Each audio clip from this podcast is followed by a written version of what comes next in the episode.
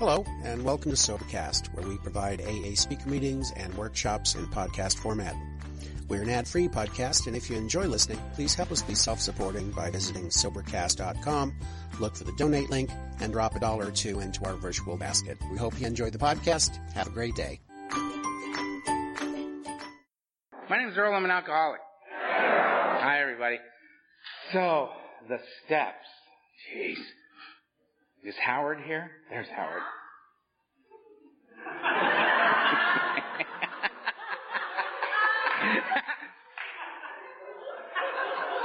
One of my heroes. Well, Howard. I love Howard. Um, anyway, so the steps.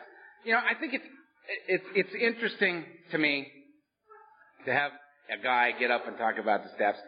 For me, it's, uh, I, I got the steps the way I got the steps. I got the steps the way they were passed down to me by my sponsor. I got them. The, there's a, and I'll and I'll carry on for a bit about.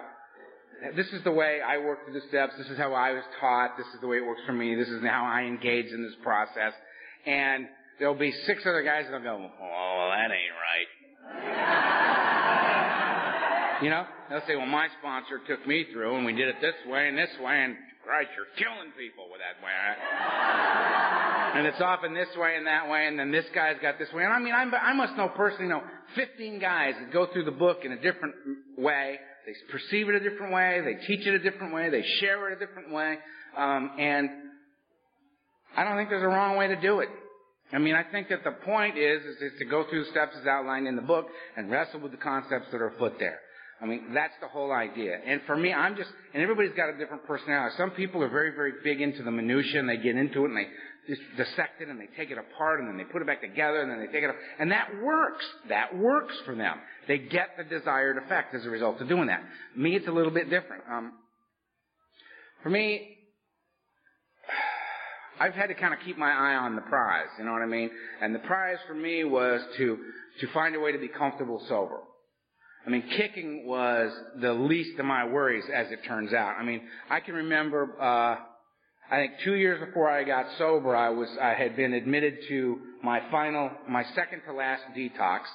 Um, it was a little bootleg sanitarium in Hollywood where you give them 150 bucks cash and they strap you to a gurney and shoot you full of anticonvulsants and just let you rock. And as you're losing your mind and thinking you're going to die, you reintroduce yourself to God and you say, "Look, you know, it's me. I'm, I know we haven't talked in a while, but um, uh, you know, I'd like to cut a deal here if I could. If you just get me through this sane and alive, and both seem to be in question, I will never, ever, ever drink or use again. My ass is kicked. I can't take the madness. I can't take the violence. I can't take it from. I admit it. To I'm an I, I, I'm an alcoholic. I admit it. I admit I'm an alcoholic. And I would get up off that gurney after 72 hours, and I would stumble to my car, and I would be drunk that night. I drank for two more years. I could not stop drinking. Like, knowing that I was an alcoholic didn't mean anything. It didn't seem to have any impact on my ability to stop. I didn't know what it meant. I didn't know what an alcoholic was. I didn't know anything about alcoholism. I didn't know that I suffered from an allergy of the body and an obsession of the mind. I didn't know that. I thought if I kicked, that was it. But what I couldn't get a hold of as a result of the denial I was living in was that stopping wasn't what it was about for me. I had to find a way to not start again. How could I not start again? How could this process of recovery be, uh, be laid down upon the process of my life? How could I do that? And I found that for me, and I thought Clancy spoke about it brilliantly as always last night when he talked about how the difference between him and the bodies that he would step over on his way to work and on his way home. And that, that, that being willing to take an action outside your own best thinking, in opposition to your own best thinking. Um, I've got to find a way to stay stopped. I will not stay stopped unless I can find a way to be comfortable sober. The only way for me to be comfortable sober is if I am relieved of the greater aspect of my disease, the mental obsession to drink. The thing that makes it impossible for me to be comfortable sober. I have to be relieved of that. I've been taught that the only way to successfully relieve me of that is to work the 12 steps as outlined in the big book. We got this circle with a triangle, this unity, serv- recovery, and service, and that, and it's an ancient spiritual symbol that stands for mind, body, and spirit brought together as a whole human being. Therein lies the balance I've sought my whole life and never had. AA adopted it. It's the same thing. Unity of the body, I bring it here. The recoveries of the mind, I work those steps. Having had an awakening, having been restored to sanity, soundness of mind, lead of the obsession to drink, service. I can practice this principle. I can carry the message. How can I help you? How can I help you? When you come to me and say, I can't stop drinking, but can you show me how? I can say yes. And it has absolutely nothing to do with as Earl sees it. It's out of this, which is good news for anyone. it's out of this book. Here, let's just go through this book and see what we, and what's really interesting is, is that I've been through, I don't know how many times I've gone through the process in the book. I don't know how many times I've, I've led workshops, been a participant in workshops, done all this stuff, listened to so many people around here that have such a gift for sharing this stuff and, and passing on, you know, catching that buzz that you get as an alcoholic, as a sober alcoholic, when you break free and you, and you're free. Which is like the whole point. So I had to keep my eye on the prize as I went through the steps. Is what I'm trying to do is I'm trying to walk the earth a free man. I'm trying no, to no longer be a slave to alcohol and drugs. I'm trying to be relieved of the obsessive thinking. I can't have that beast whispering in my ear anymore, telling me that a couple of drinks will solve the problem I currently have, whatever that problem may be. I got to get that out of my head because sooner or later, right, the shit's going to hit the fan, and I'm going to discover that I am not in charge of the fan. Right?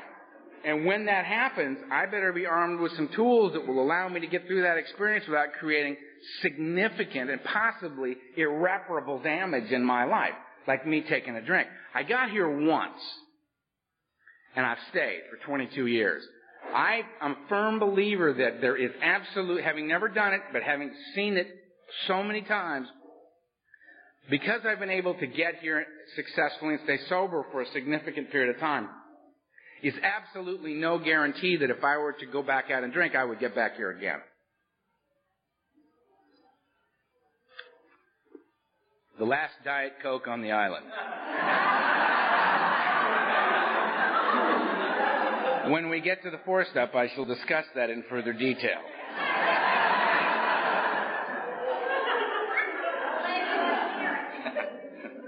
I have a terrible resentment. All right, so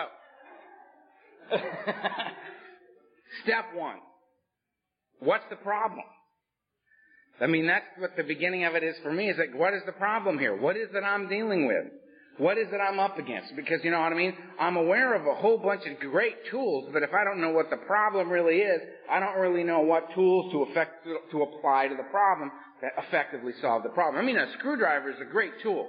Screwdriver will fix a lot of problems, but if I have a flat tire, it's of very little use to me. I've got to get the right solution to the right problem. So I've got to be really, really well schooled in what the problem is.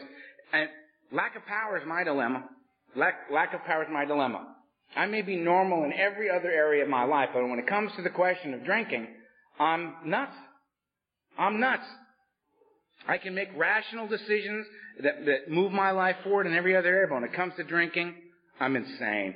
I I seem to be completely powerless over alcohol, and my whole life is unmanageable as a direct result of that one thing.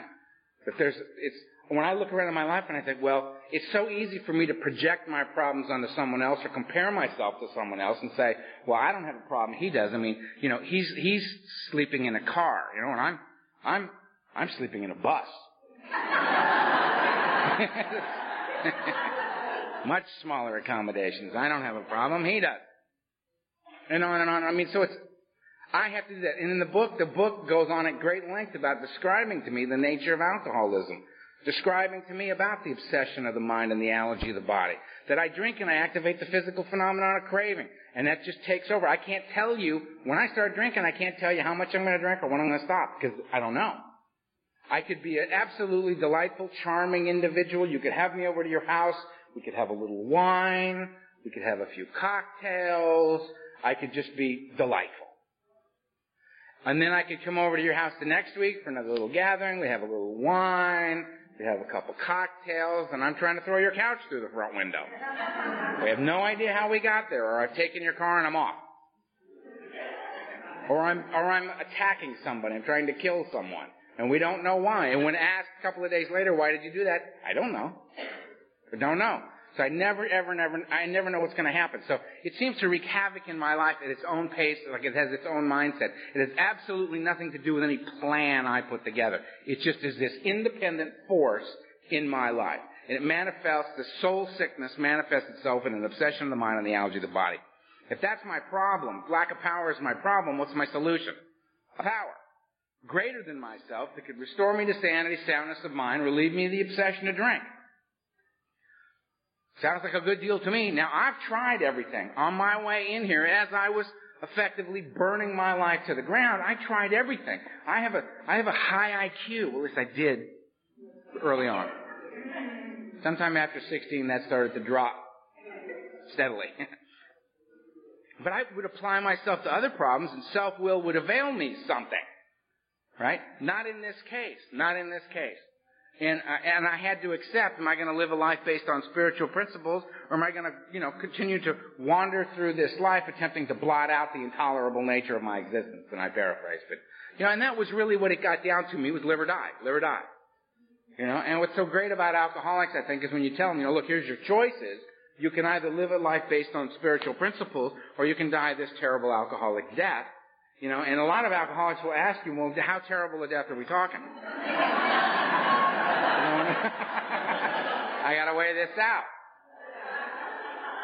Because it's just the thought of, of taking, it's like you're taking my breath away. You're taking my breath away. So there is that really horrendous moment, I think, in accepting step, in, in, in step one. It says on page, I think it's page 30, it says I must accept my innermost self, I'm an alcoholic. Um, yeah, you know, I think I did that two years, three years, four years, eight years before I stopped drinking.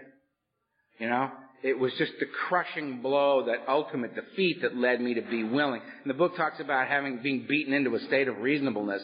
I mean, that's what it took for me, was to be beaten to death but somehow still breathing and willing to say, okay, I'm willing to take action contrary to my own best thinking.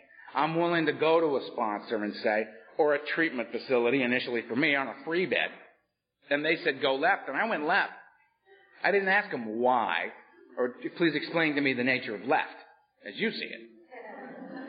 I didn't get any. They said left, and I just went left. My ass was kicked. And they said, if you don't want to die, you better go to Alcoholics Anonymous. And I said, okay. And I came to Alcoholics Anonymous having kicked, the physical phenomenon of craving lifted, but the obsession of the mind was raging. I came here with so full of alcoholism, so crazy sitting in the back, that, and I had no idea what you were doing. I didn't come here because I wanted what you had. I had no understanding or, of what you had. I just knew I could no longer live with what I had.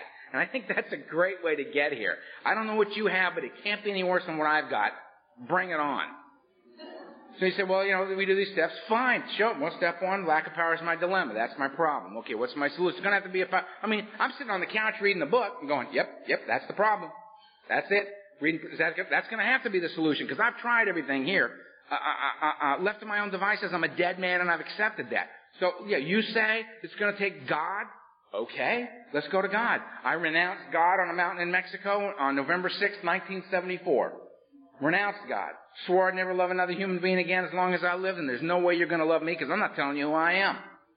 So I came here just ready to receive the gift. you know? really thinking clearly. And I got in the back and sat in the back and was going to burglarize your conversations. He said, it's going to take God. I went, fine, great. Want to get God in the mix? Great. Let me tell you about God. And I, I mean, what I professed when I got here was that I had no relationship with God.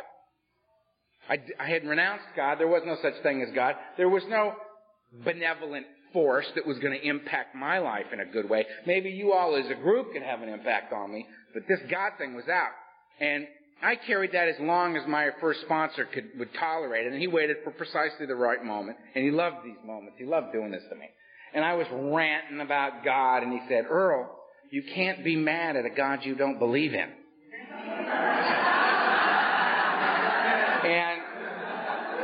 I, I, I found that to be a cruel and vicious remark. Because it just hit me like a two by four between the eyes. And I just looked at him and went, I'm going home now. it was just brutal because he was right. What I had was a relationship with God. It was just a, it was a bad relationship as a result of my attitude. So, then they say, okay, uh, uh, could I come to believe that a power greater than myself could restore me to sanity, soundness of mind, relieve me of the obsession to drink? And the answer was, okay, I'll roll with that because I don't have any choice. I've been, I'm not doing this willingly, gladly, happily. And as Clancy talked about last night, it, uh, um, doesn't make any difference what, how I get to the action. It's just that I take the action. It's as my sponsor told me about taking direction from him, direction that was contrary to my own best thinking. What he said was, you don't have to like what I tell you, you don't have to think it's a good idea, you just have to do it. If you do it, you'll get the result. So my attitude towards the steps was, if I do this stuff, it doesn't matter if I, if I announce, I do not believe in God, and then get down on my knees and turn my will and my life over to the care of a God I don't believe in. What I did, by the time I got to the third step, Notice we are moving through these babies, man.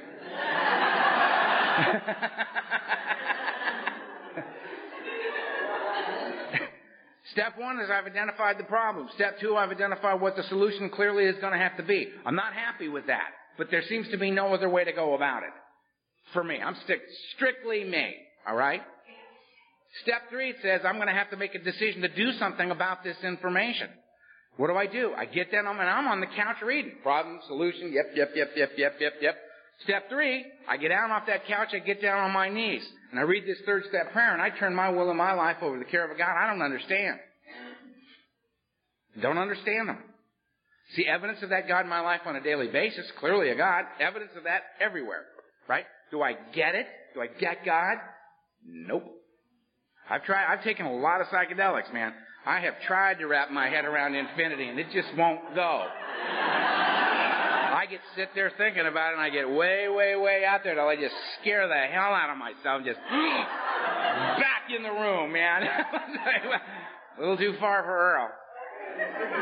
Just freak myself out. Right? But I see the evidence. The evidence is there and the evidence comes as a result of action that I take.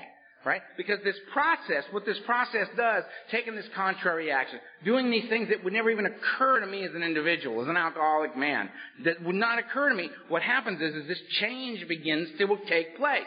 I started changing. I didn't know it.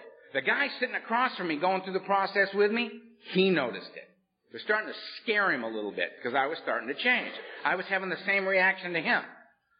Wow, man, this is getting spooky. You know what I mean? He's, Christopher's like, balancing out over there. You know what I mean? He's not just going from victim to assassin. You know what I mean? He's just not. you know, he's having these calm days. You know. And so we're going through the process, right? So I did it. I did step three. I just got down on my knees. I opened the book. I took a deep breath and I said the third step prayer to the best of my ability. I've done it thousands of times since. But I mean, that was the beginning for me to just be willing to take this little action of just down on the knees, say this thing, back up on the couch. There was a crack in the armor. Man, there was a crack in the armor. Did I know that? No. I saw this as ridiculous. Down on the knees. God. Right. Thanks for listening. Okay, back up on the couch. Right? What are we doing here? Like, and then you read, then you read in the book, and there's a line right after you do this where it says, essentially, "We hope you were serious about what you just did." Yeah, great. Now you tell me. I felt like that place on the roller coaster, you know, where you're in the car and it's going click, click, click, click, click, click, click, click, click, click. I felt like the click and just stop. You know, like, oh, here we go. All right. There's no getting off now, right? Turn my will. And what I've, how I've come to view that is, I, if, if I look at my life as this pond, right? It's just this, it's just this little pond. It's just the Earl pond, you know? And, and up until I got to AA, I was throwing rocks and mud and dirt and just drugs and alcohol. I mean, I'm just throwing this stuff in the pond and I'm seeing it sink to the bottom and I'm thinking, well, that didn't have that big of an effect. Well, the fact is, is that every rock that hit that pond, a ripple effect occurred. And whether I intended it to occur or not, regardless of what my intention was or was not, the action that occurred was unavoidable, and that was the rock hit the pond, and the ripple effect of that touched absolutely every single area in the pond. There was no avoiding it. Everything was being affected by that rock hitting that pond. And I just kept doing, throwing poison in there and poison in there. And it left no little area of the pond unaffected. It all became poison. And as what I didn't know was, was that the minute I got down on my knees and took that action, that first action for me, and I said, God, and I did the third step prayer, and I got back up on the couch, physically did that, I threw something else into the pond. And that ripple went out. And it began to just very, very subtly, very, very simply, in a very small way, affect the nature of this pond. Right?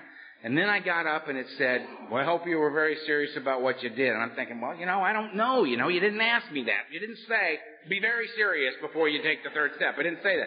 So I did. And I thought, well, you know what? That was the best I could do. Apparently we should continue from here. Because what I kept hearing was from my sponsor was, keep moving, baby, keep moving. Keep going in that direction. Because he figured if I sat down at any point, I was dead. He was one of these kind of sponsors where when I asked him to sponsor me, he said yes. And I just started crying. Because when I asked him, I realized it's been so long since I've asked anybody for something. So long. I didn't know it had been that long until I did it.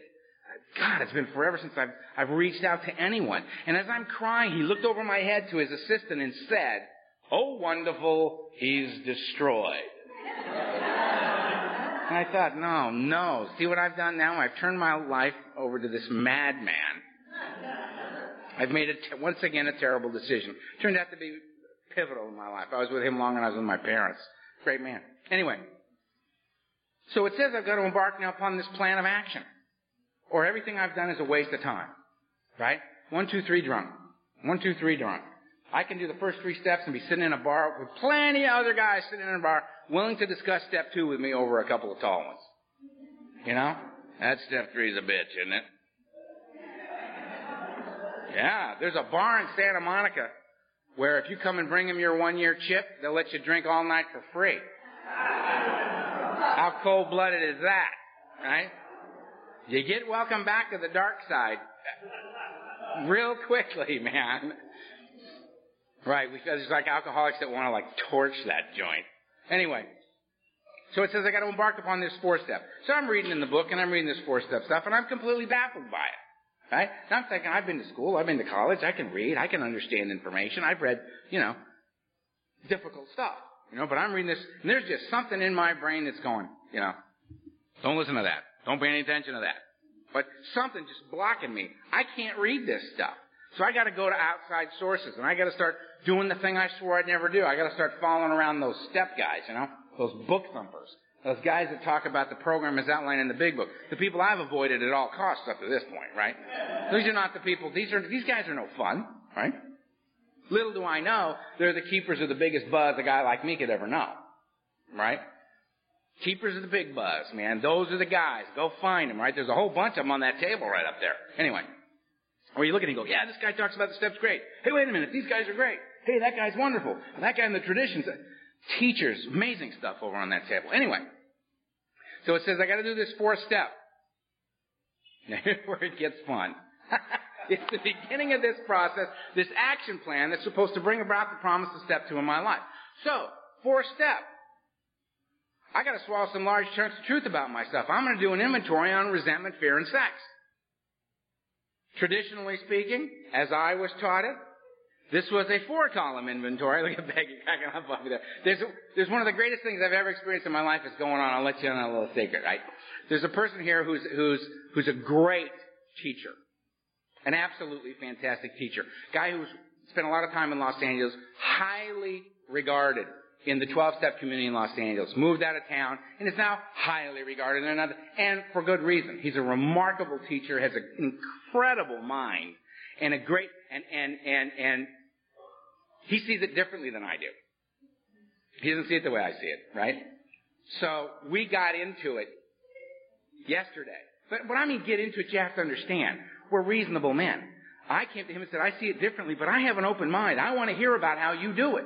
I want to wrestle with how you do it. I want to understand how you do it. Because maybe it'll change the way I do it. Maybe, maybe it'll change it completely. Maybe it'll have some small impact, some large impact.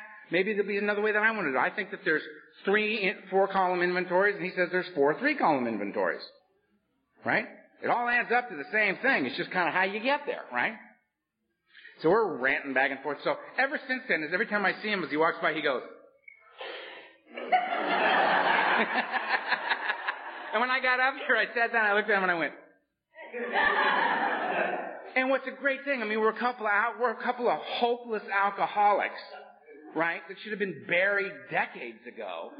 And here we are arguing about the nature of the, the, the 12 step process. I mean, it's the greatest thing I've ever seen in my life. I love this stuff, right?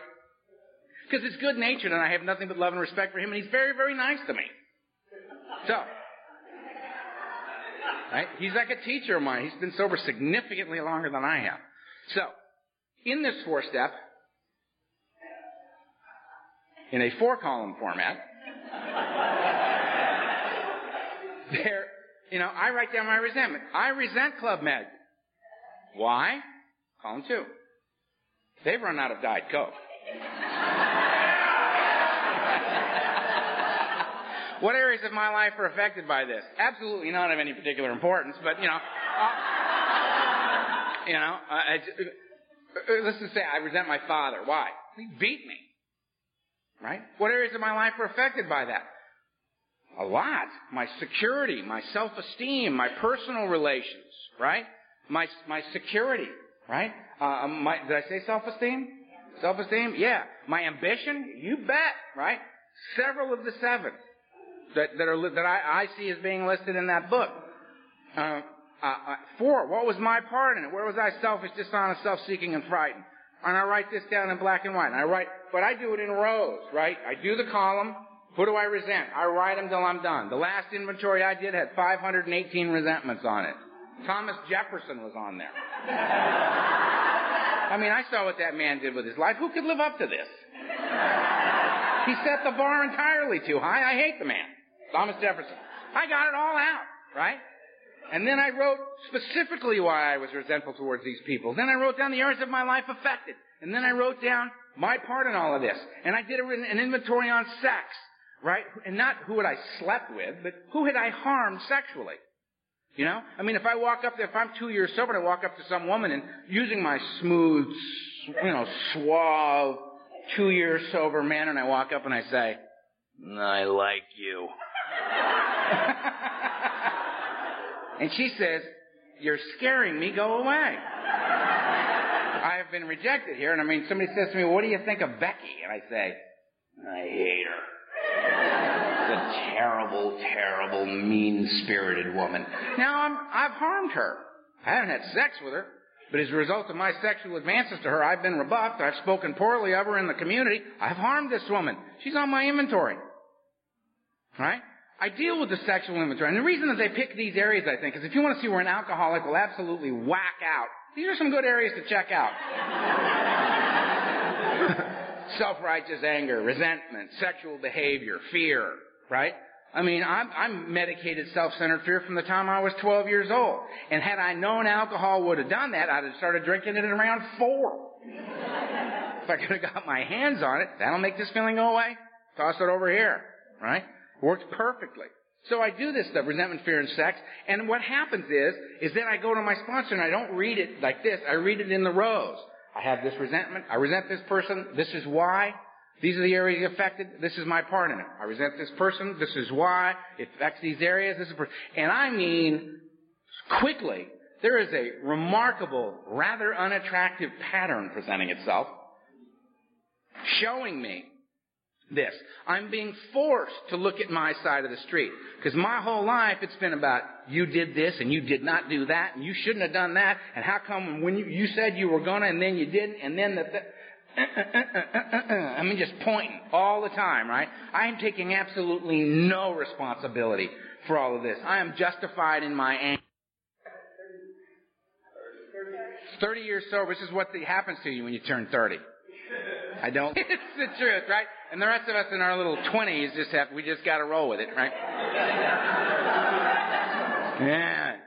See, there is a bigger buzz up ahead, right?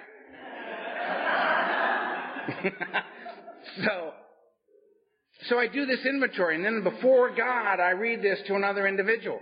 And I remember my first fifth step. I had finished my fourth step when I called up Donald and I said, I finished my, my, my fourth step. I'd like to get it with my fifth step. And he said, all right, well, you know, I've got some time Tuesday. And I said, no, no. You don't understand. I'm not leaving this stuff laying around. We're getting together now. And he said, fine, I gotta speak out in Eagle Rock or somewhere. Come on over and you can read it to me in the car on the way there. Fine. So I've got this document in my car, and, and I go over and I get in this station wagon with him, and off we go to Eagle Rock. And I'm reading this inventory. We had to pull over twice because I was so upset over actually telling this stuff to another human being because this went, this, talk about contrary action. Saying these things to another human being was beyond anything I ever thought would ever possibly have to happen in my life. I could, my brain was just screaming at me, you don't understand. These people have tricked you. This, the, the, the, the federal government is running AA. This is how they get people to give this information up to their agents. this is how they track this information. I mean, just it's just wrong to do this. It's wrong. Based on my way of looking at things, this is wrong. There is no value that could be, uh, outweigh the damage possibly done by doing a fifth step. As I sit in this car doing one. Because this guy's my link to the human race, and I'm convinced at this point, if I don't do this process, I'm gonna die drunk. Right? I'm gonna die drunk. There's just overwhelming evidence that that's the case. So I'm reading this, and he's pulling over the car so that I can get sick. And I get out of the car, and I get back in the car, and we read some more. And pull over, pull over, oh God! And he pull over, back in the car, and we read the whole inventory. And we get to this place. He goes, "I got to eat before the meeting." We pull into this hamburger stand, right? And we we get hamburgers, and we're sitting out on these tables, and there's a bunch of families and stuff, and everybody's sitting around eating hamburgers. And I'm reading my in, finishing up my inventory. And you know how when you're scared, your voice kind of goes up when you get scared. And then this happened, and then I did this, and this was going on, and then, and, and people are like going, kids, kids. And the people, the families are getting up and moving away, and it's like me and Donald out there, right? And I finished my inventory, and I am so emotionally raw and drained and exposed and frightened. And he looks up at me and he smiles and he says, wonderful. Now, we don't kill people here one day at a time. That was the first direction I was given eh, by my sponsor, and I said, okay, I can do that. And I can, I can tell you I have not killed anyone from that day to this. And I did not kill anyone prior to that. I have never, to my knowledge, killed anyone. I was planning a murder when I got here. Very seriously, planning a murder. Very, very committed to the process of seeing this particular individual dead. And he, his counsel to me was, we don't do that here, one day at a time. And I said, okay. And I laid down my plan and stuck with the plan he had in mind for me, which was Alcoholics Anonymous. And today I walk the earth a free man. And I firmly believe, had I done that, even if I'd gotten away, I would not be free today. That's just me. That's for me. I wouldn't be. I'm not that, I'm not the kind of guy that could willfully, premeditatedly do something like that and not have it scar him for the rest of his life. Anyway, so um, I did this fifth step, and as we got to the meeting, then we get to the meeting, and I'm just vibrating, right? Because I'm looking at him and thinking, now I have to wait for him to die. Because he's the carrier, keeper of my secrets, and I'm thinking he's looking rather fit, and this could take a while, you know? So we go to the meeting, and the secretary says, ah, our speaker's here. Donald, good to see him. And is this our first speaker? And he points to me, and Donald says, yes, it is. And I looked at him and I looked at the secretary and I don't know who to hit. And the next thing I know, the meeting starts and I stood up at the, I'm the, I'm the five minute speaker. They had a five minute speaker and I'm it. And I got up there and I said, my name's Earl, I'm an alcoholic. And I just did my fifth step with my sponsor. And, well, that's all I have to say. and I sat down and sat down next to Don, looked at him, he looked at me and said, sensational, wonderful talk. and I'm just vibrating. I mean, I feel like I'm naked, right? And that was the beginning. And there have been several inventories since then over the last 22 years. There have been many, many fifth steps that I've listened to. I mean, and I think it's important in terms of the steps. It's not just that me doing them. It's me doing them and then turning around and taking the next guy through. And letting this guy have it as his beginning and letting this guy not see it as I see it and letting this guy not understand and this guy being willful and resistant and hostile and angry as he does it. That he doesn't have to have a good attitude. He doesn't have to think it's a good idea. If he does it, I'm in.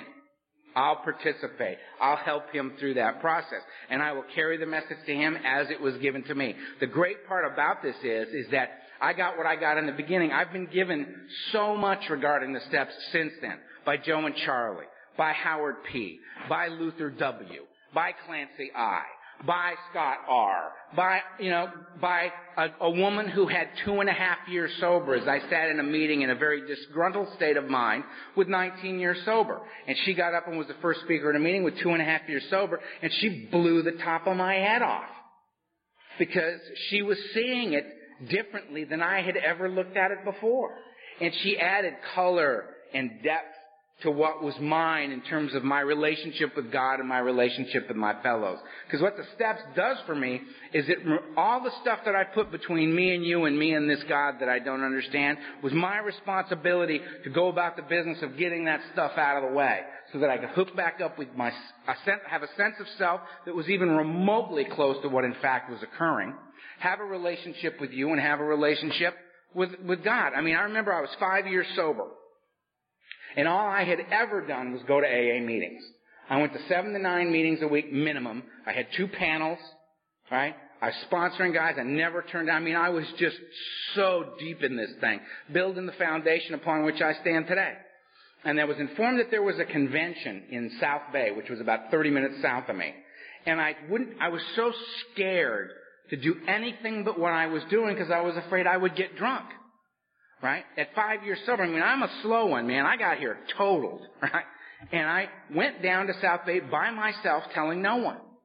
And I bought a little registration thing, and I went into this meeting, and I walked into the back of a meeting that had two, over 2,000 people in it. I'd never seen anything like it in my life. The energy was astonishing to me. And I stood up against the wall, just trying to breathe in this environment. I mean, the, the vibe was just overwhelming. And there was a guy at the podium, and his name was Franklin W., and he was from Olive Branch, Mississippi. It's like burned in my skull. It's like one of those life-changing moments that Peggy talked about, right? And I'm, I'm standing there, and see, short-term memory does in fact return. I remember that you said that. It's like, I'm, I'm over here going, wow, good, Earl. I'm very impressed with myself that I remember that.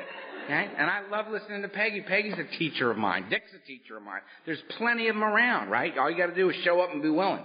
And I was, I was open-minded enough that Franklin W. was at the end of his talk and he said, and I'll sum up Alcoholics Anonymous for you in six words. Those six words being, trust God, clean house, and help others. And I had a spiritual experience right there. Just blew the top of my head off all these little pieces of all these things I heard around AA that were in the book, that were in the fellowship, that people were talking over coffee, just went. And it was this thing that I knew could sustain me through anything life could throw at me. That I had a shot at being an actual human being on this planet, not hurting people anymore, being a part of the solution instead of part of the problem. And I vibrated on out of there. 16 years later, last year, I'm 21 years sober, and I'm speaking at a conference and I turned into one of these guys, speaker boy, you know what I mean? They fly around and throw up there and wah, wah, wah, wah, and then they throw you down, you know what I mean? Throw you on another plane, my favorite thing to do. Fly on airplanes. Which, by the way, new resentment. I'm on the plane, Miami scare.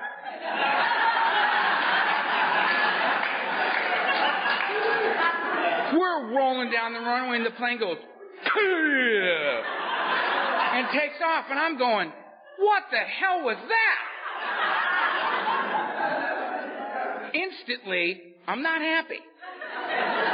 10, 15, 20 minutes into the flight, the pilot of Miami Scare comes on and says, Oh, by the way, that was just the engine stalling the number two engine stalling, no big deal. And that's it. That's what he has to say. Now I'm saying, first of all, how many engines do we have? I don't know. If he'd have said number two of the 11 engines that we have, so I'm good with that. I don't recall seeing a plane built like that. On each white wing and a big one on the tail. I had to talk that out on the plane. I resent the pilot and whoever was involved in building this particular aircraft.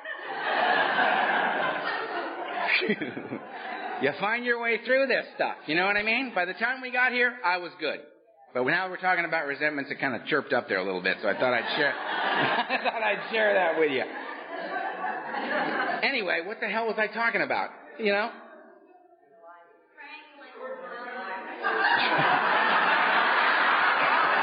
thank you. And thank you, Peggy, for what you said last night. Yeah.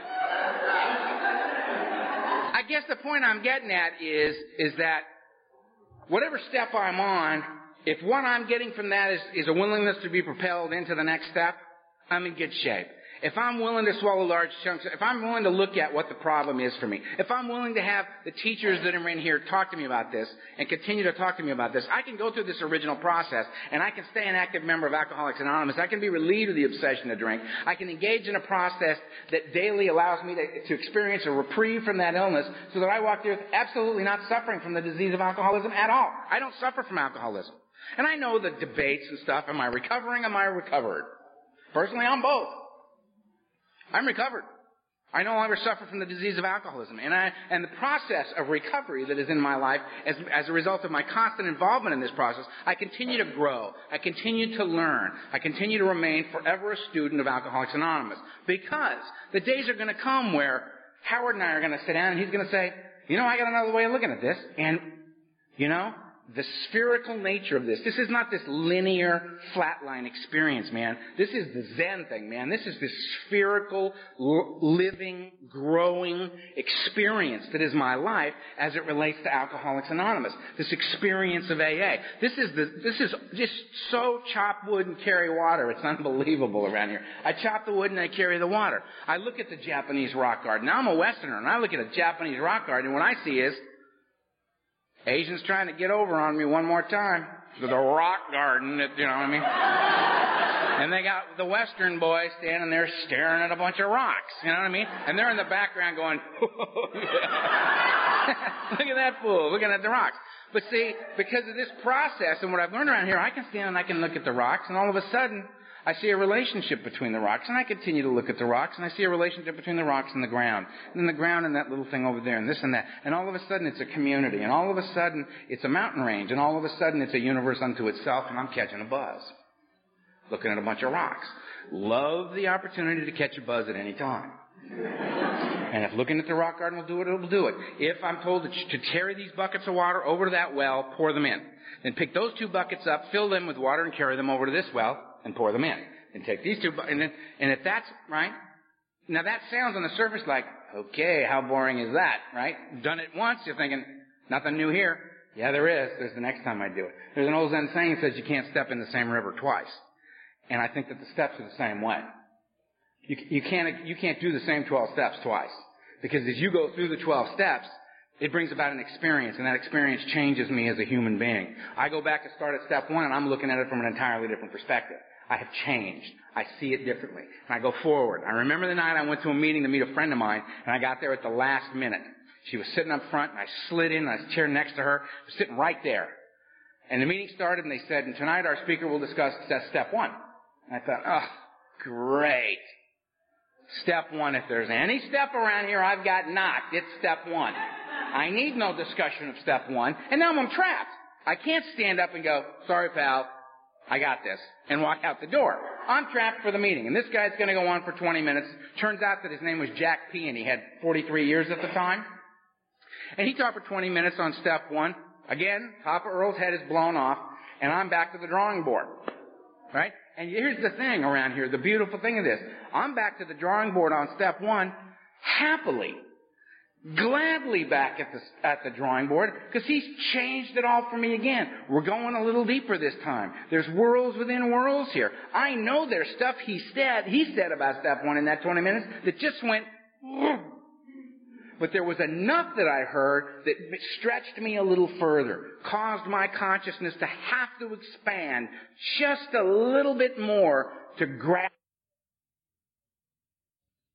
a hold of what he was talking about. And I was off to the races again, and off to the races again. So I'm happy to stay a member of Alcoholics Anonymous, remain open-minded, willing to see it another way, so that when the next guy comes along and says stuff to me, and I wrestle with these concepts, like I do with Howard, and I discover that the way he's seeing it is directly applicable to what's in that book, and it is, yet I see it differently, then this is all good stuff. We get to mix it up in the good water. You know what I mean? We're playing, we're throwing, we're standing there throwing stuff in each other's ponds and we're not harming each other. Nobody's trying to lead anybody else to the dark side. You know what I mean? We're all trying to move forward and remain free and it's this great, wonderful, beautiful experience. It sure beats the hell out of the gossip and the talking crap about people and you know what I mean and, and deciding that this guy's a good, he's a good speaker, he's and this is a bad, he's a bad man and he's a good man. You know what I mean? Instead of, what's the, forget the man, what's the message going on? Is the message good? Is the message solid? Yeah. I'm in. Give me the information. And that's what I think is great about the steps is that you embark upon this thing and you begin to wrestle with these concepts that are absolutes that none of us will ever attain. It's not the point. The point's not about getting there. The point's about being willing to go that way. So I like going that way. I like being a part of this. So Step one, what's the problem? Lack of power. Step two, solution. Power. To, resol- to resolve this, the problem is step one. Step three, I make a decision to do the things necessary to have that solution occur in my life. Four and five, I begin the action plan by addressing me, my side of the street, and I swallow large chunks of truth about myself. And at some point in this deal, we'll do six through twelve, right? See ya.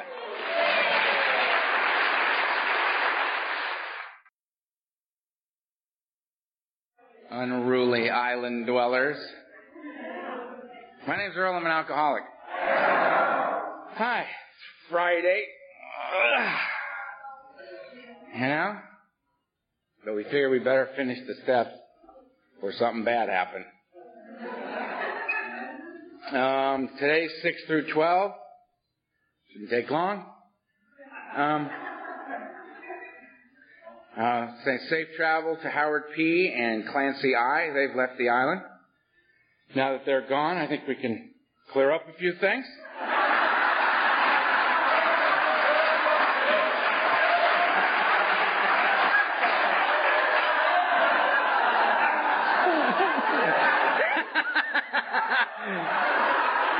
Dick, I'm going to want three of these. One for me, one for Clancy, and one for Howard.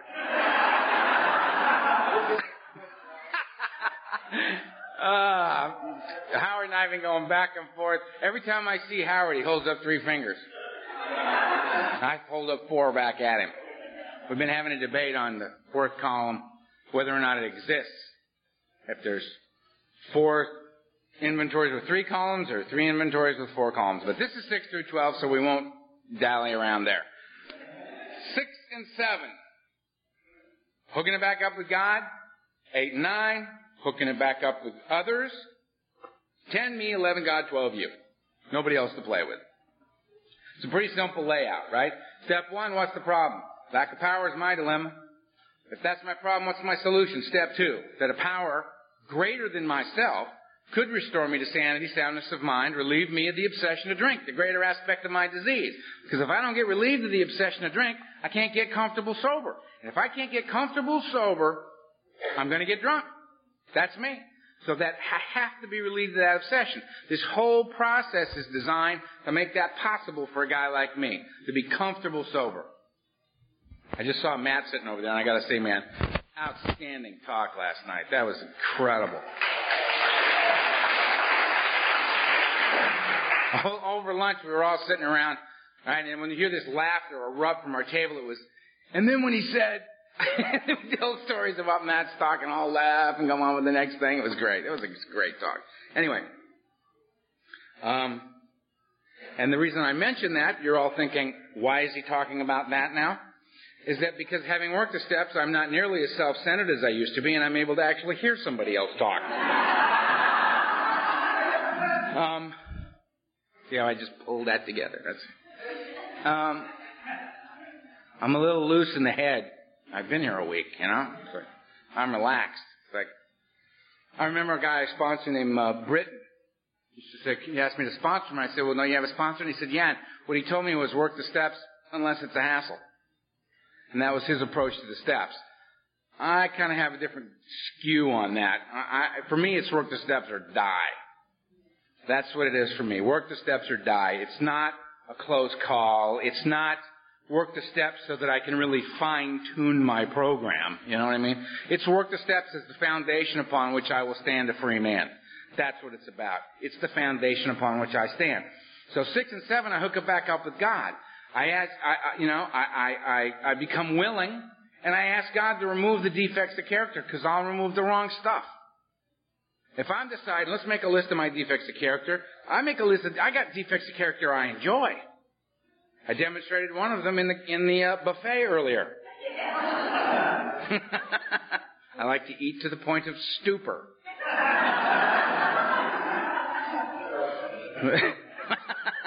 I went over to Steve and I said, may I recommend the pork and the white chocolate bread? big piles of both. oh, God. So it's just pretty simple. I mean, I, you know, there's lots of discussion about God. I think wrestling with the concept of God is a, is a great thing. It's a noble calling. I love the discussions of God, and I always have to approach it personally from the standpoint of, I'm talking about something I don't understand at all. I don't understand God. I see evidence of God every day of my life.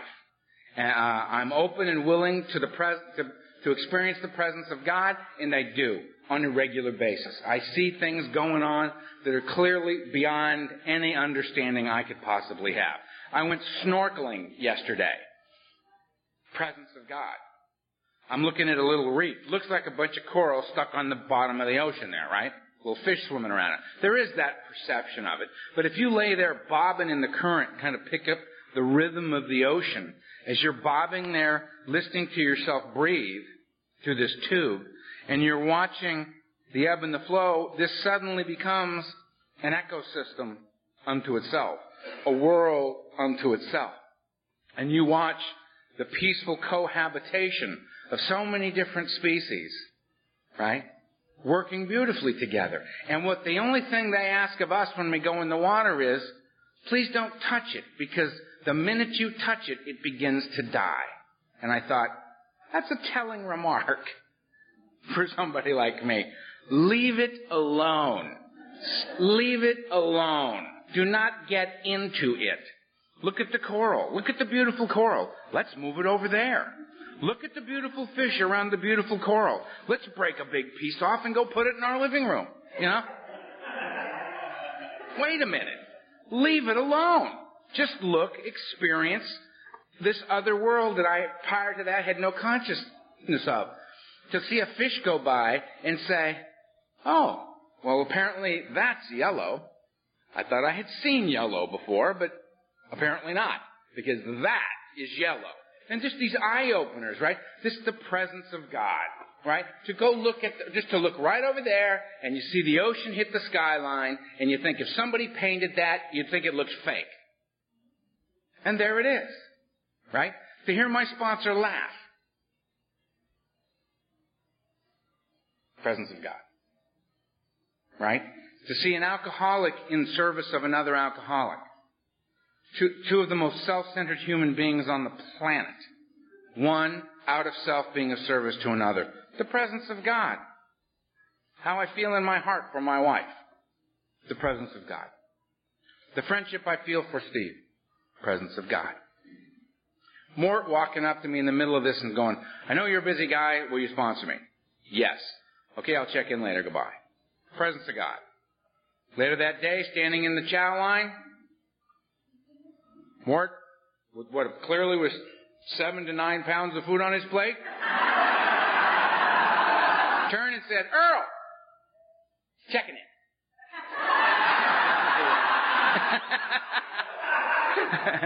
the fact that you know that's funny, presence of God. Right? Me every once in a while getting a remarkably surly thought in my head, leaning over and whispering it to Pat who just busts up laughing that that rolled out of my, one that I said it out loud, and it was just crazy, laughing, presence of God. On and on and on and on and on and on and on. There it is. It's amazing. So it's, it's anywhere you look. It's available at any given moment in time to experience the presence of God. So, I, so when I ask me to turn my will and my life over to the presence of the God I've just described, okay. Do I have to understand the God? No. Am I, do I need, is there evidence of this around me every day? Yeah. When I say I ask God to remove the defects of character, I gotta figure the God that brings us the laughter in the face of such horrific stuff, that God, I will turn my defects of character over to that God, you bet. Right? And people say, well, what about the war that's coming and the this that's coming? I say, for me, I have to differentiate between uh, man's inhumanity, man's will, and God's will. Man's inhumanity towards other men. I personally do not believe this has a thing to do with God. To the contrary, it's a demonstration of the total absence of an allowance for the presence of God to be in the mix. It's just an unfortunate thing. Um, anyway, so I asked God to remove the defects of character. And what's very interesting is, I don't have to sit there and wait for, okay, am I lustful? Uh, yep, yep, there it is still. Okay, so that didn't work, right? Um, an angry man. God, remove this, this useless, troubling, harmful anger that, that exists within me. Okay, well that guy's pissing me off, so clearly that's not gone. I mean, it's not, it's not like an, it hasn't been an event for me. It's been a process of these things being removed, of staying sober, keeping, you know, taking care of my business, doing my part. Donald Madden used to tell me God comes in shoe leather. I had no idea what he meant. And then I got it. I turned my will and my life over to the care of God. I asked God to remove the defects of character. And now I go about the business uh, uh, of doing the things I've been taught to do in Alcoholics Anonymous. I shake people's hands. I sweep floors. I pick up cigarette butts. I make coffee. Somebody said, I heard a, person with two and a half years blew my head apart one day. Said, want to find it? You want to, you want, you want to find a God in your life? Get a job. A job. Because then you got this opportunity to go be a service 40 hours a week. Get out of yourself and be there doing somebody else's agenda. Be doing out of self, out of self, out of self. Learning how to do this stuff. So I go about the business of doing that. My next sponsor told me, uh, if you turn your will and your life over the care of God and put, go sit in the closet, what you get's coat hangers. God comes, and so now suddenly the shoe leather thing's making sense. I gotta go out and I gotta do the work. I gotta chop the wood and carry the water. I gotta be in the world to experience His presence. And that's exactly how it happened for me. It made no sense, but here I am doing it. And one day a guy walks up and says something to me in a meeting, and I know that every single time an event like that has occurred in my life, I have hit that person. Because that's what I do when you walk up and say something like that to me. I hit you. First and hard. And this guy walks up and says that to me, and I said, as I went through the anger, I wasn't there. I wasn't there. And I looked at him and said, I don't like you. and walked away, baffled by what just happened. The process, the opportunity to engage in the actions that bring these things about in my life, being an active member of Alcoholics Anonymous, participating, had picked my pocket like a thief in the night. I went for the rage, wasn't there anymore. It was gone. My defects of character were being addressed. Not by my sitting in a dark room focusing on the presence and the power of God and being open and waiting for God to remove these things from me as if it were I would exhale them to God, but more the process of recovery that I found in Alcoholics Anonymous. There's a, a second appendices in the big book, Spiritual Experience, talks about um, that for most of us, this, this spiritual experience is of the educational variety. And there's a lot of different words in that, in there. Transformation, right? These, of these words, and they all mean change. They all mean change.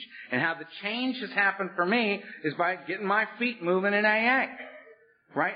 Head out to kill me. Head full of alcoholism, rampant alcoholism, in the meetings of Alcoholics Anonymous as a newcomer, and them saying, make the coffee.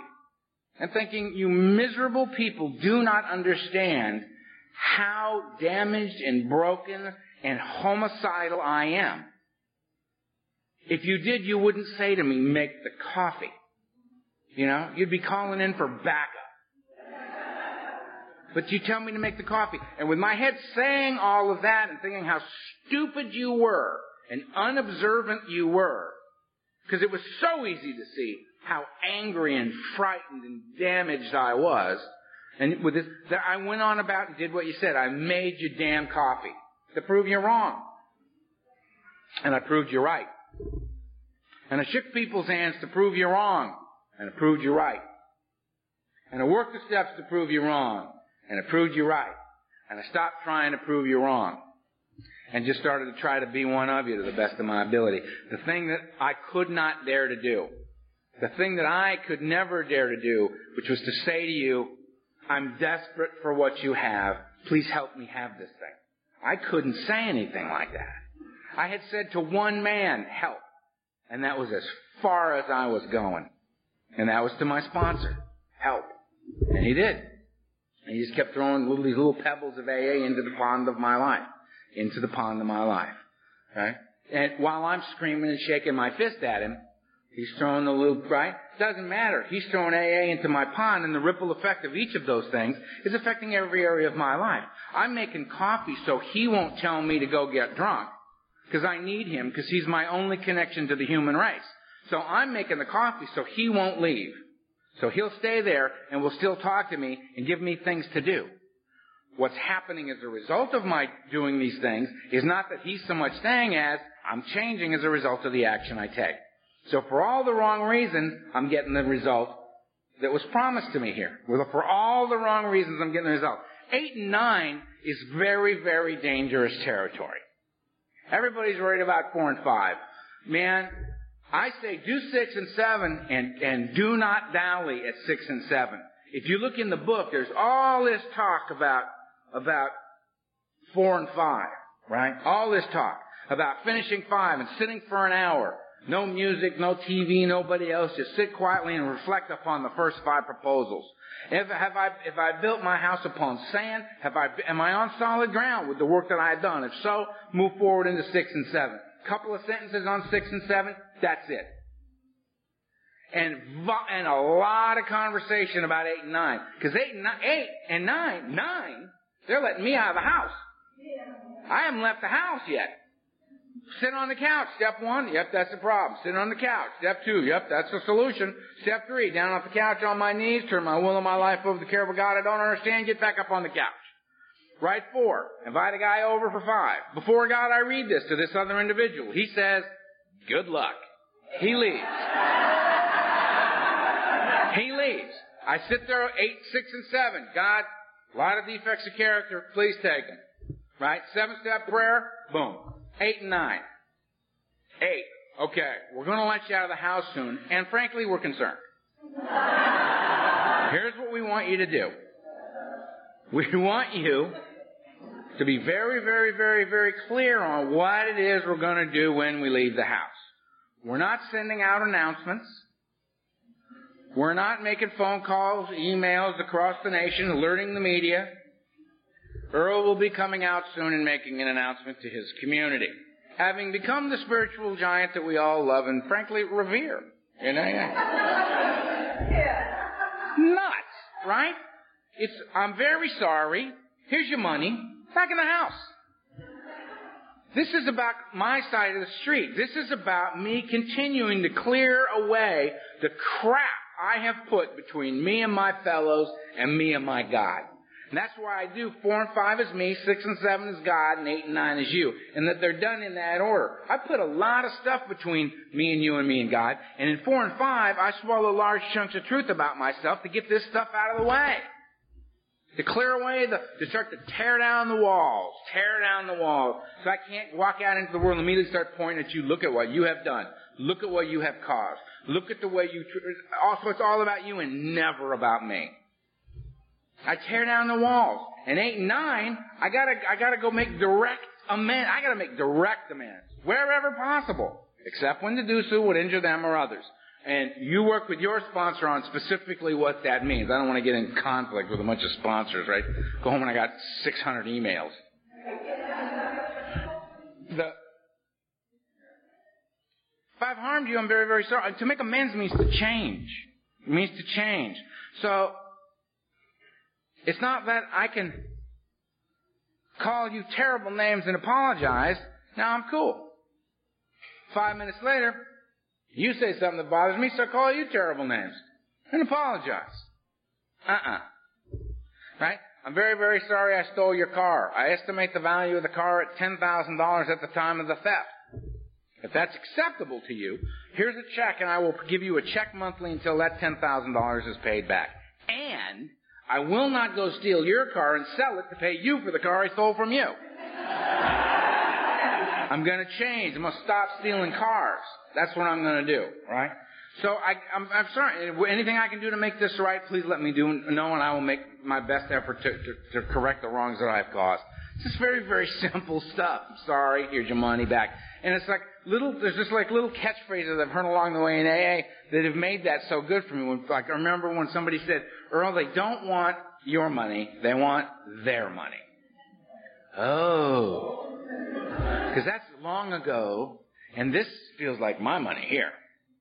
Yes, until you repay the money that you did take from them, and it's their money. Got it. Right? I did my when I looked at my amends initially. I firmly believed I was living in a one-bedroom apartment in the Pacific Palisades, and I paid was paying three hundred and twenty-five dollars a month rent, and I was having trouble making the rent. And I started making amends. I mean, literally, five dollar check there, five dollar check there, you know, a lot of five dollar checks. When one of those got paid off, somebody started getting a ten dollar check. When that one, another guy, and I just started paying. Six and a half years later, I had made my amends. And I lived way below my means for a long time because I, every time I started thinking about I could get a better car, I got a better job now. I can get a better car, or I can get a bigger apartment that I can actually invite people over to. I can get, I can improve the outside appearance of my life. Thinking to myself, well, this would be a demonstration of the power of the program of Alcoholics Anonymous, wouldn't it? For me to show up in a nicer car, nicer clothes, right? Wouldn't that be to my to the newer people? They would think, you see, it works. It's a load of crap, right? I thought I was going to have to pay till I died, and that my children, if I were to have any, would assume the, the remainder of my debt. I paid it off. And I didn't really get it. I was just doing it because I didn't want to piss off my sponsor. You know?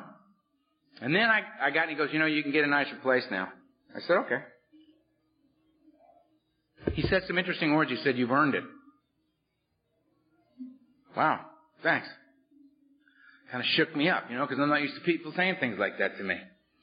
And then I remember the day I got this new place, and I, I had, in my early sobriety, I worked as a house painter. Right? It was perfect job for a guy like me.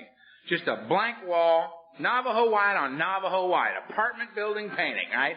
And I would paint, you just get the, you get the paint, and you just paint. And when you hit a corner, you turn. And you just haul ass all day, and it just take the madness right off me. I could just splash my madness up on this blank canvas and just be completely insane. And every once in a while, Cecil, the big old painting contractor, would come by and go, "Damn good job, boy." I'll be going, "Thanks." Paint. And I got, I so I'm going to paint my new apartment. And I go to the paint store and I, I've used my money paying off my amends. I got enough money to get the down payment and the this and the that and the that and all the stuff. And I got the place. I don't have enough money left to buy the stuff to paint. So I go back to my old paint store that I had owed, that I, when, when my painting business had crashed and burned, I had owed them like $2,500 and it started with $5 checks on 2,500 bucks. It turned into $10 checks. It turned into $20 checks. You know what I mean? And I'd paid them all off. And I went in the paint store, still being the old guy, still thinking like I'm that old guy, not knowing how things have changed in the world for me as a result of the actions I've taken. I'm completely unaware of it. And I walk in the paint store, my hands in my pockets and my head down. I said, "Hi, you know, I don't know if you remember me, uh, you know, but I, you know, I've done a lot of paint through here, you know, a few years back, and I'd really like it if you would, uh, if you see your way to front me some supplies so I could um, paint this new apartment I got."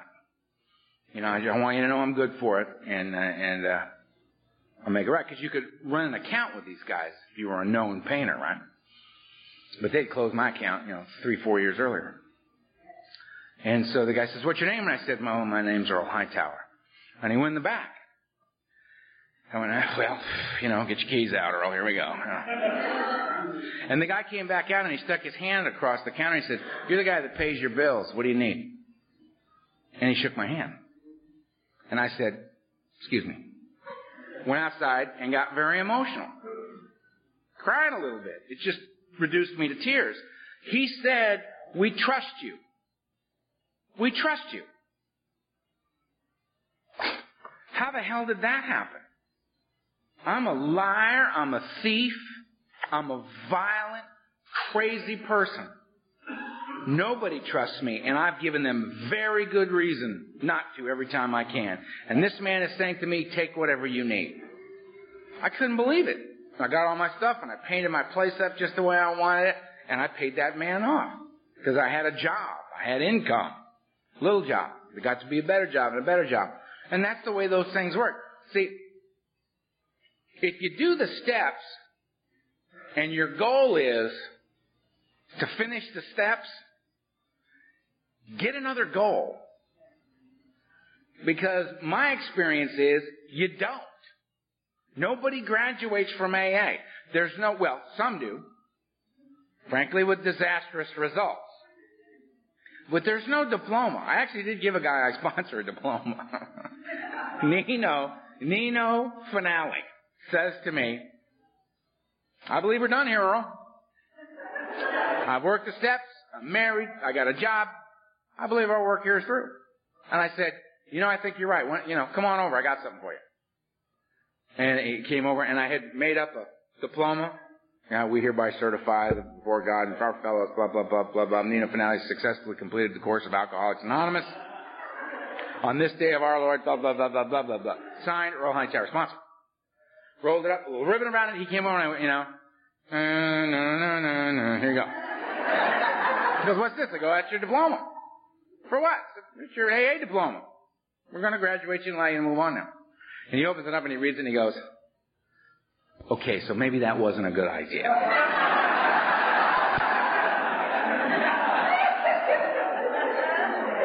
May 26th of this year, Nino will have 20 years. His two beautiful children, job, wife that he loves. An amazing guy. He's a saxophone playing heroin addict from New York. Doesn't have a doesn't have a chance in hell of making it to 20 years old, let alone 20 years sober, grown man. Amazing guy. Working the steps. Eight nine. Make your amends. 10, 11, and 12, me, God, and you, same stuff. Because I roll through that pass and it tells me, you know, amazing things are going to happen. These promises are popping. Now, there's a lot of promises. There was one promise that said, You will not regret the past nor wish to shut the door upon it. I read every other promise in the book. I thought, I could wrap my head around it. I couldn't. I didn't have a feeling about it necessarily. I think I couldn't experience it. I had no, no experience to draw upon to think that any of these things had ever happened in my life, but there was a possibility of it. And I, when I read that one, I went, "Okay, now you went too far," because I know my life. I will always regret my life, and a great deal. The last six years of my drinking was my attempt to shut the door upon it. If you live through what I've lived through, if you've done the things I've done, that promise can't come true. I mean, it's a great program. I'm in. I'm with you guys. I'm with you. But please, that's not going to happen. I'm going to stay. I'm going to do this stuff. I believe you when you say, I already feel like it's working. My life's changing. I believe it. But that's an unreasonable expectation. And I believe you've told me an expectation is a resentment waiting to happen. So I don't want to set myself up to, to come to believe that something like that could happen for me, and when it doesn't happen, and it's not gonna, that I should come to resent you as a result of that. So really, so that I can stay, I'm not buying that one. We're taking that off the table. You don't, you don't have to promise me that for me to stay. Okay? I'm still gonna stay. That has come true for me. That step. That promise. That promise has come true. I don't, I mean, and it came true for me in uh, um, an AA meeting on a Monday night in Los Angeles in the church that my father helped build where my family's funeral took place. There's a Monday night meeting at the Bel Air Presbyterian Church up on Mulholland. And I went up there as a whim because I couldn't go back into that building after my family's funeral. And I finally got up enough guts. I went up there alone one day and I'm in, I'm in the meeting and the leader of the meeting recognized me and said, Hey, how you doing? How you doing? And I just sat I'm going to sit quietly in this meeting. About 50 people sitting in there talking about stuff. And, uh, this guy, uh, um, says, Earl, would you like to, sh- er, like to share? And before I could say no, this woman across the room said, Are you Earl H? And I said, Yeah. And she screams and she gets up, bursts into tears, runs across the meeting and throws herself in my arms and is crying uncontrollably in my arms. Apparently there's an amends to make here. I don't know what I did here. He does not look familiar. And she sits up and she says, um, before I came to Alcoholics Anonymous, I was in a plane crash. And people died. And I didn't. And I've been ashamed to be alive ever since. And I was drinking myself to death and somehow couldn't pull it off And I came to Alcoholics Anonymous. And I told them, you know, you can't help me. And they, she said, they said, you know, there's this guy Earl H. who's had a similar experience. Maybe you should talk to him. and suddenly, these, this event in my life that I knew could never ever be of any value to anyone ever.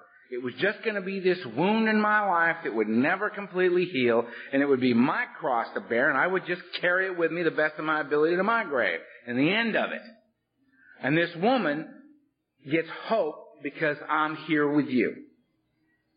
That this must be the place she should be, because if I'm making, if I'm not going mad and I'm not drinking, because I'm with you, and she wants to be with you too.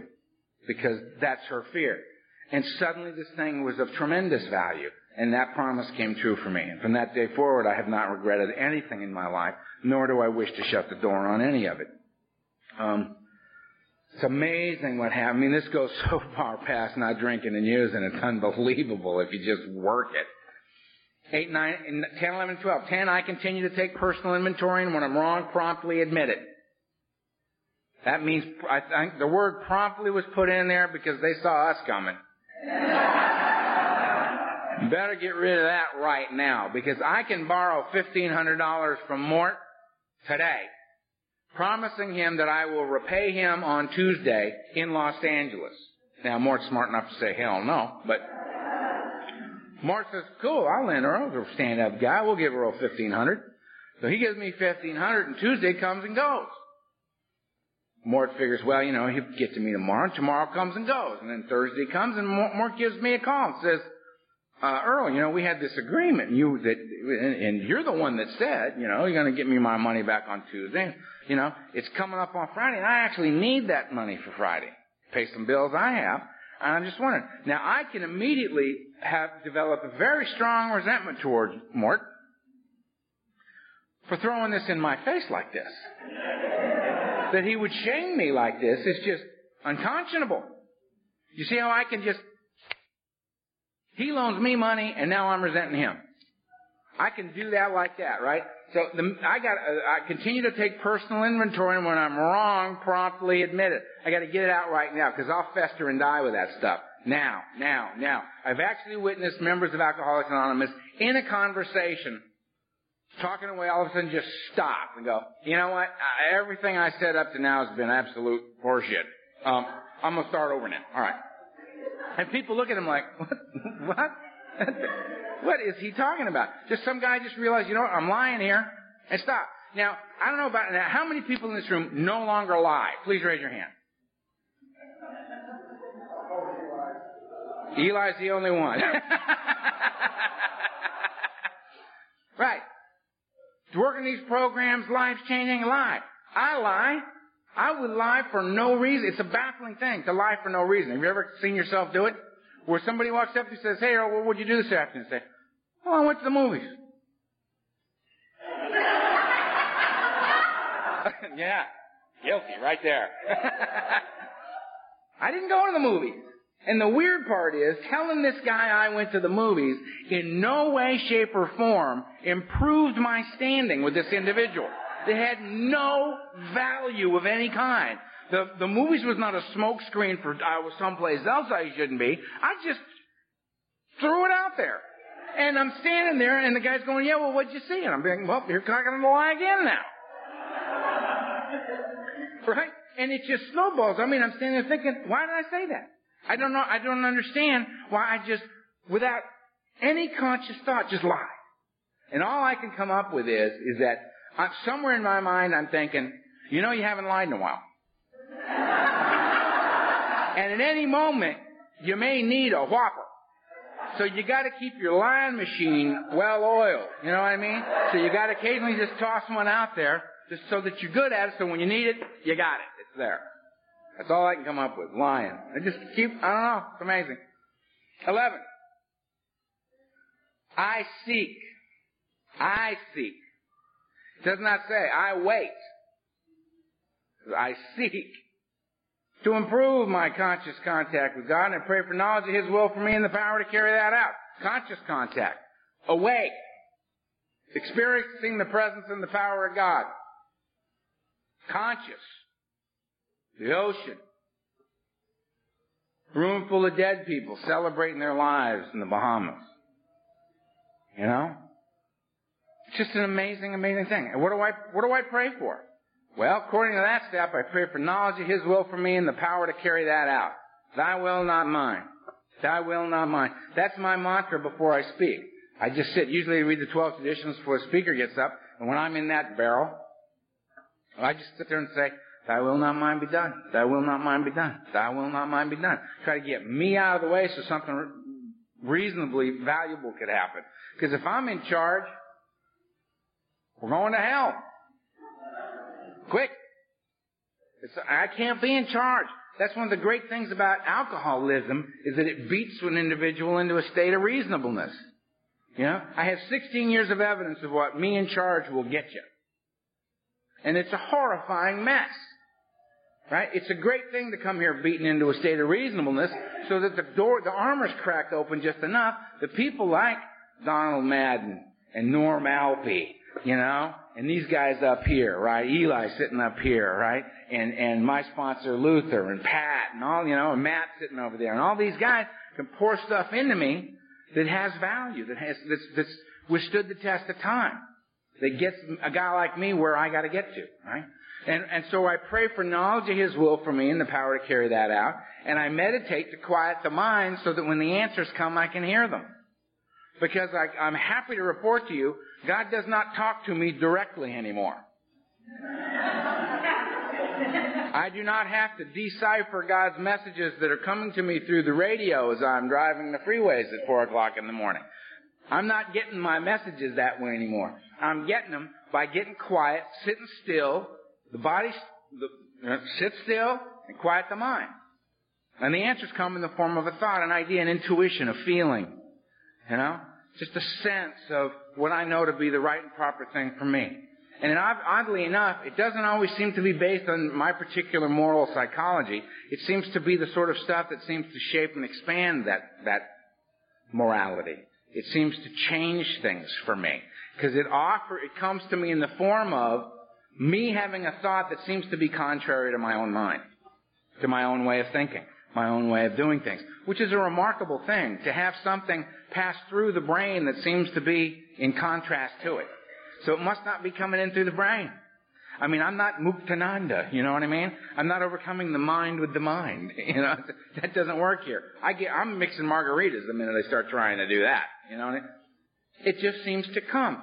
And I think the important thing about meditation for a guy like me has been that it's not about being able to sit still, quiet the mind, and be there. And as an example, stare at the flame, or just count one, two, three, four, and then back to one.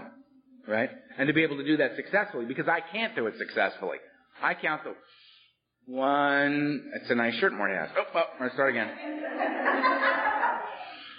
One, two, God, how much more time is this going to go on? Ah, screw it up again.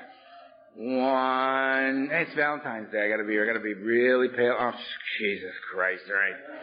One, I mean, you know, and that's how it works. And I've learned it's not about staying on it. It's about having the willingness to recognize and acknowledge without judgment that I have gone away and that these thoughts have presented themselves and that I just come back. And then go away. Uh, uh, okay. Come back. And, uh, there I go again. Uh, come back. It's the willingness to just come back. And it changes things. I mean, the Buddhists have some very interesting things to say about this.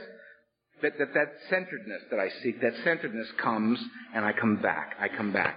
The God in me sees the God in you. We come together, balance, peace, peace, peace. what a guy like me looks for.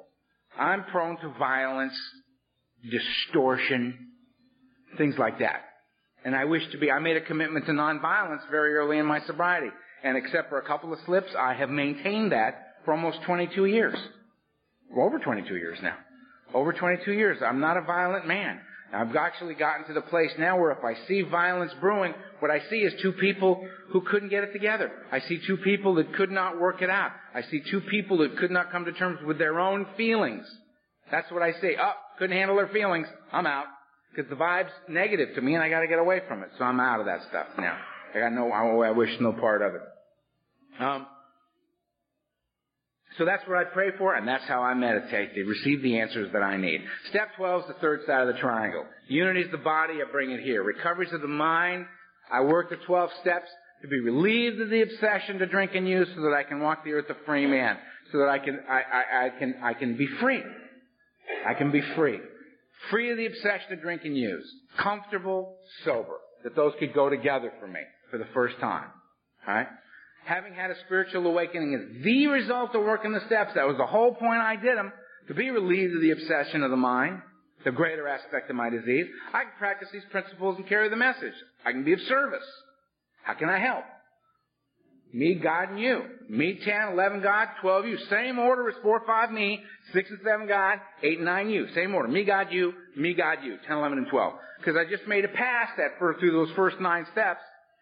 Now I need to keep this ball rolling and kick myself back into step one because step one will be new now, brand new, as a result of the change that has occurred, the transformation that has occurred as a result of taking the actions of the 12 steps, I change. I come back to step one, I view it from a different perspective completely. It's a different step. So step 12 for me is be a service. How can I help? How can I help? Not because I'm a good guy, because I don't want to die drunk. So I go to a meeting and say, how can I help? Guy calls me and says, Earl, can I talk to you? Sure, how can I help?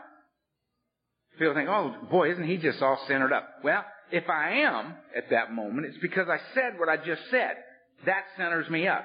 For me to say out loud, how can I help, reminds me, oh, that's what I'm supposed to be doing. Because my natural inclination is when you walk up and say, Earl, can you help me? Is to think, what's in this for me? What can I get out of this? That's I go right there. But if I say, sure, how can I help? Oh, oh, yeah, yeah, yeah. Right. This is about you, isn't it? this is not about me. And let it just be about you. And be of service. Is it convenient all the time? I guarantee you no. My wife will tell you, I get, it's just my story. It's not a big deal. I mean, I get a lot of phone calls to speak. Because God said, make that one a blabber. and just so you think, I, you know, speaker boy doesn't get carried away with being speaker boy. I know my place in the scheme of things in AA. I, I've spoken at the at the World Conference, the International, the World CA, and the right. Always just a bunch of drunks sitting in a room. That's all it ever is. I know for a fact if the guy who makes the coffee doesn't show up, nobody gives a shit what I've got to say. Where's the coffee? There have been there have been potential revolts at the bar up there over the pace of the cappuccino machine.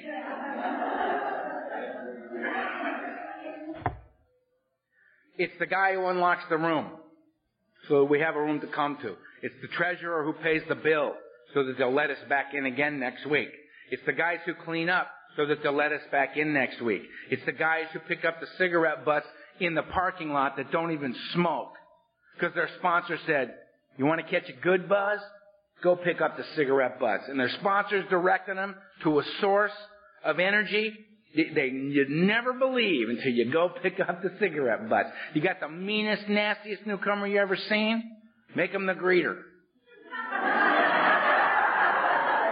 it's just, it works with my, my sponsor. I went up to him and I said, I will, you know, I'll do everything you ask me to do around here, Donald. I will clean up after these people. I will mop the floors in Ohio Street. I will clean the coffee mugs at the five and dime. I will do anything that you tell me to do. But I will never ever speak at a meeting of Alcoholics Anonymous because I have stood in the back of these rooms and I've seen how judgmental these sons of bitches are and I'm not getting up there. And he said, that's a lovely sentiment, Earl, and you're the first speaker here next Saturday night. Because he knew.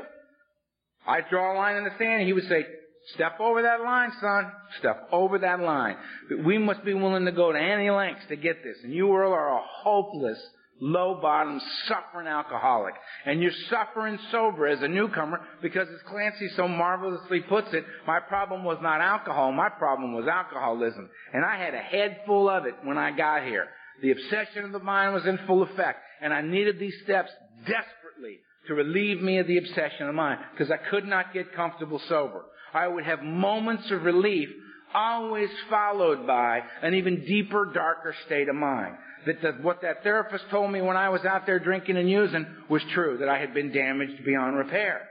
And these steps, if taken, change all of that. That's just my experience that an individual is completely broken and of absolutely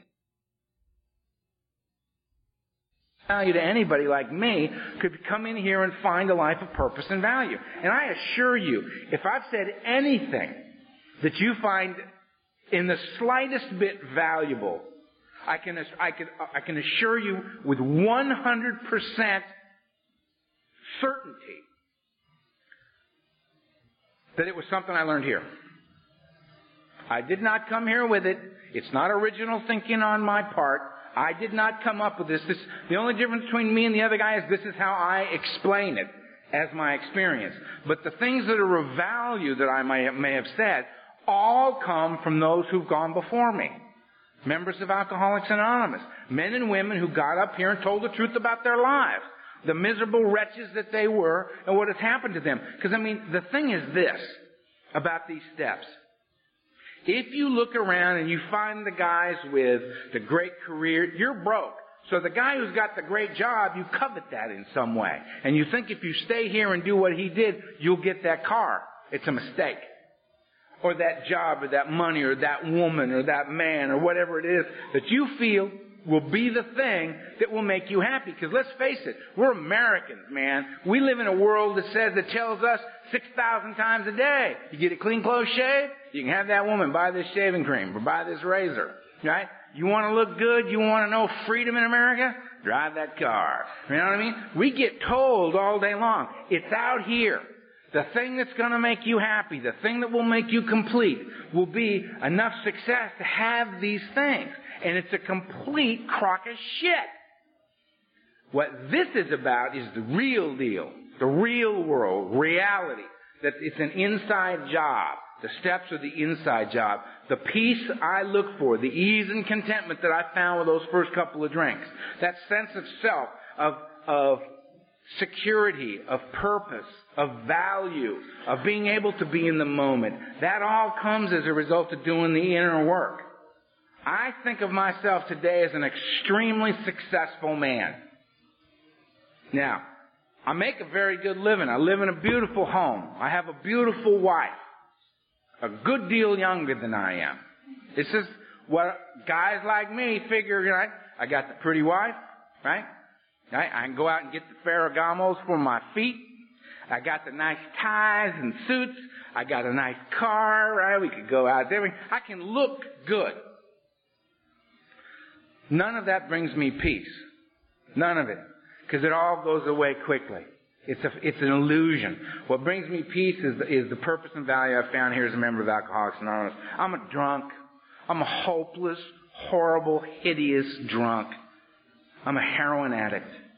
I will steal from you. I will hurt you if you get in my way. If you stand between me and the bar, I will hurt you. There was a bar mentioned here, um, the Orr House, right? Um, I was blacklisted for life from the Orr House, which is virtually impossible to do. But if you start a riot on tequila night, and and the ER at Daniel Freeman Marina Hospital is filled with people that were in that bar, and you started it, you get told the next day never ever to show your face there again. And I haven't, because I'm convinced to this day I go over there and I go, up, oh, you. That's the kind of guy I am left to my own devices and my own thinking. I don't live like that anymore. I have a wonderful life. I'm, a, I, I'm comfortable being Earl. I have glimpses of being in between those, being right here, right now. Right here, right now with you. And that's the result of work on the steps. I'm not worrying about the flight home. I'm not worrying about, oh Jesus, yesterday, man, did we, did we ride the, did we ride the scooters far enough? Did we, did we get enough of that? You know, did I do the right thing? Was I, was I proper in my scooter etiquette? I'm not sure. You know, I mean, all, please, man, it's now. This is my life now. This is our life now. It's not, geez, will he be done in four minutes? Probably. Don't worry about it. It's gonna be alright. As a matter of fact, I can't say that. I can't tell you it's gonna be alright in four minutes. I'm not one of those guys that'll tell you it's gonna be alright. How the hell would I know? But I can tell you this, it's alright right now. It's alright right now. The state of grace is available right now to everybody. I don't care how disgruntled, upset, legitimate resentment you have, self-righteous anger you got going on, problems that you're facing at home, and the stress is starting to build. Now, now, now, contrary action available now. Freedom as a result of it now. Walking the earth, free men and women. That's a huge deal. That's a way past not drinking and using. What are you doing? I'm not drinking. Are you using? No! How you feeling? Great! Not interested, man. Don't want to be a mean old timer. Don't want to be. Want to be a nice guy. That's why I have the sponsor I have. I aspire to be a nice man, a kind man. That's what he is. Kind man. He's kind whether you are or not. Love the power. That's ninja-like, man. To be kind whether you're being kind to me or not, that's samurai. That's the power I want in here. I want that. I want to be the guy that walks in the room and everybody just gets calm. I want to be that guy. Not that guy yet, but I've heard of a book study. There's a book study you got to be 25 years sober to go. Can you imagine? The new guy's 25 years sober. And they talk about the book. I got to know what they're talking about. What are they talking about in there? I'm convinced they all come with dark glasses on. You know, and they, they get in the room and they close the windows and the doors and they all take their glasses off like light beams coming out of their head. You know? it just evolved into something else entirely, you know? I got two and a half years to go and I'm in that sucker, man. got my glasses and everything. I'm ready. so that, there's a bigger buzz ahead. You know, that's the good news for us, man. Work the steps. Be a service. Right? Trust God, clean house, help others. Me, God, and you. Trust God, clean house, help others. Do that, and the buzz just gets bigger and bigger and bigger and bigger. You got resentments? Great. Thanks for sharing. Drop that shit at the door and come on, man. We're walking the earth free men and women. Gotta express that freedom. Gotta be in the world. Gotta have a good time. Gotta show the new guy coming in. Yeah, I drink and use like you, bro. And I'm good. You want it? Come on. We got it. We trust God, we clean house, we help others. You don't believe in God? Don't worry about it. Don't trust anybody? Don't worry about it. Don't have a house? Don't worry about it. We'll fix you up. we will fix you up. Because we know, we know. But we've been there and we've and we're back. And we're happy about it. I love you. Thanks.